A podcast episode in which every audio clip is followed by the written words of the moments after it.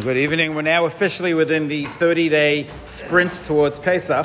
And the Gemara says that Shleishim Yom Kedem Achag Shailin V'Dzarshim Yoni Achag that at this stage uh, we're supposed to be Shailin asking and being Deirish the uh, halachas of, of Pesach. Um, where does this come from? So we know the Gemara says that this comes from the fact that Moshe Rabbeinu spoke to the Yidden about Pesach Sheni um, right at the onset of Pesach Rishon. Um, so it was 30 days, 30 days out.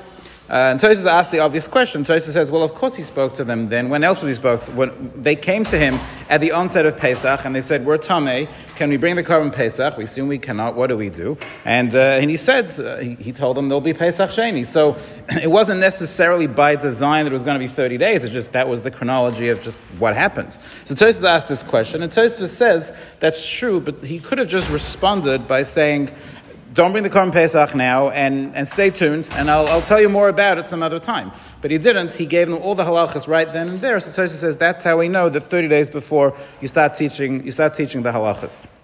So what, is this, what does this mean practically?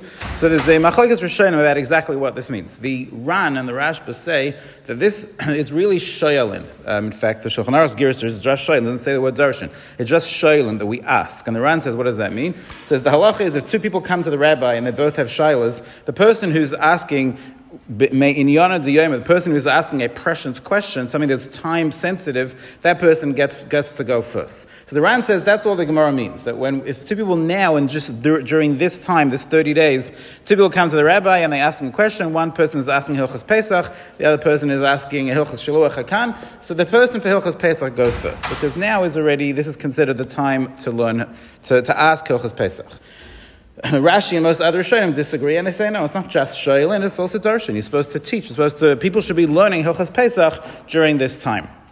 And this is very evident um, that Rashi says in, in Sukkah that uh, the halacha is if somebody built. It's a question whether this applies just to Pesach or to other Yom Tovim as well. Assuming it applies to Sukkah as well, um, Rashi says over there that if somebody were to build a Sukkah 29 days before Sukkot, within 30 days before Sukkot, you automatically assume that it's being built for the purposes of Sukkot. And Rashi says over there why? Because you're already in the 30 day time period, people are already learning Hilchas Sukkah, so therefore the assumption is if a person is building a hut at that point, presumably he's doing it for the purposes of, of sukkah, at least for tzel. Um, so you see that Rashi, Rashi's of the opinion that that's what's happening during the, these 30 days, that people are not just asking asking a, a, question to the Rav, but they're, they're learning Hilchas Sukkah, and so to now Pesach, they're learning Hilchas Pesach. So what does it mean practically? Um, so the Mishnah sounds like that you have, you have to darshan, people have to learn about it. Um, Shulchan Aruch says that um, the re- requirement to darshan in public doesn't really apply so much nowadays. So that applied in the times of the Gemara when people didn't have Svarim.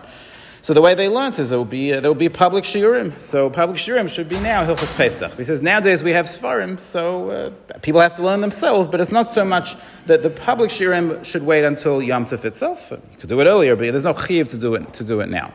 Um, it's interesting that so the Gemara says that on Yom Tov you're supposed to learn in Yom Tov also, and the Shlah says that that means that uh, on every Yom Tov you have to learn its Masechtas. On Pesach you have to learn Masechtas Pesachim. It says even uh, Parshas Shkolim you have to learn Masechtas Shkolim. Parshas Par you have to learn Masechtas Para. So it's a, uh, it's a tall task, but uh, that's how he understands it. But either way, now is already the time, the time to learn Pesach. Good night.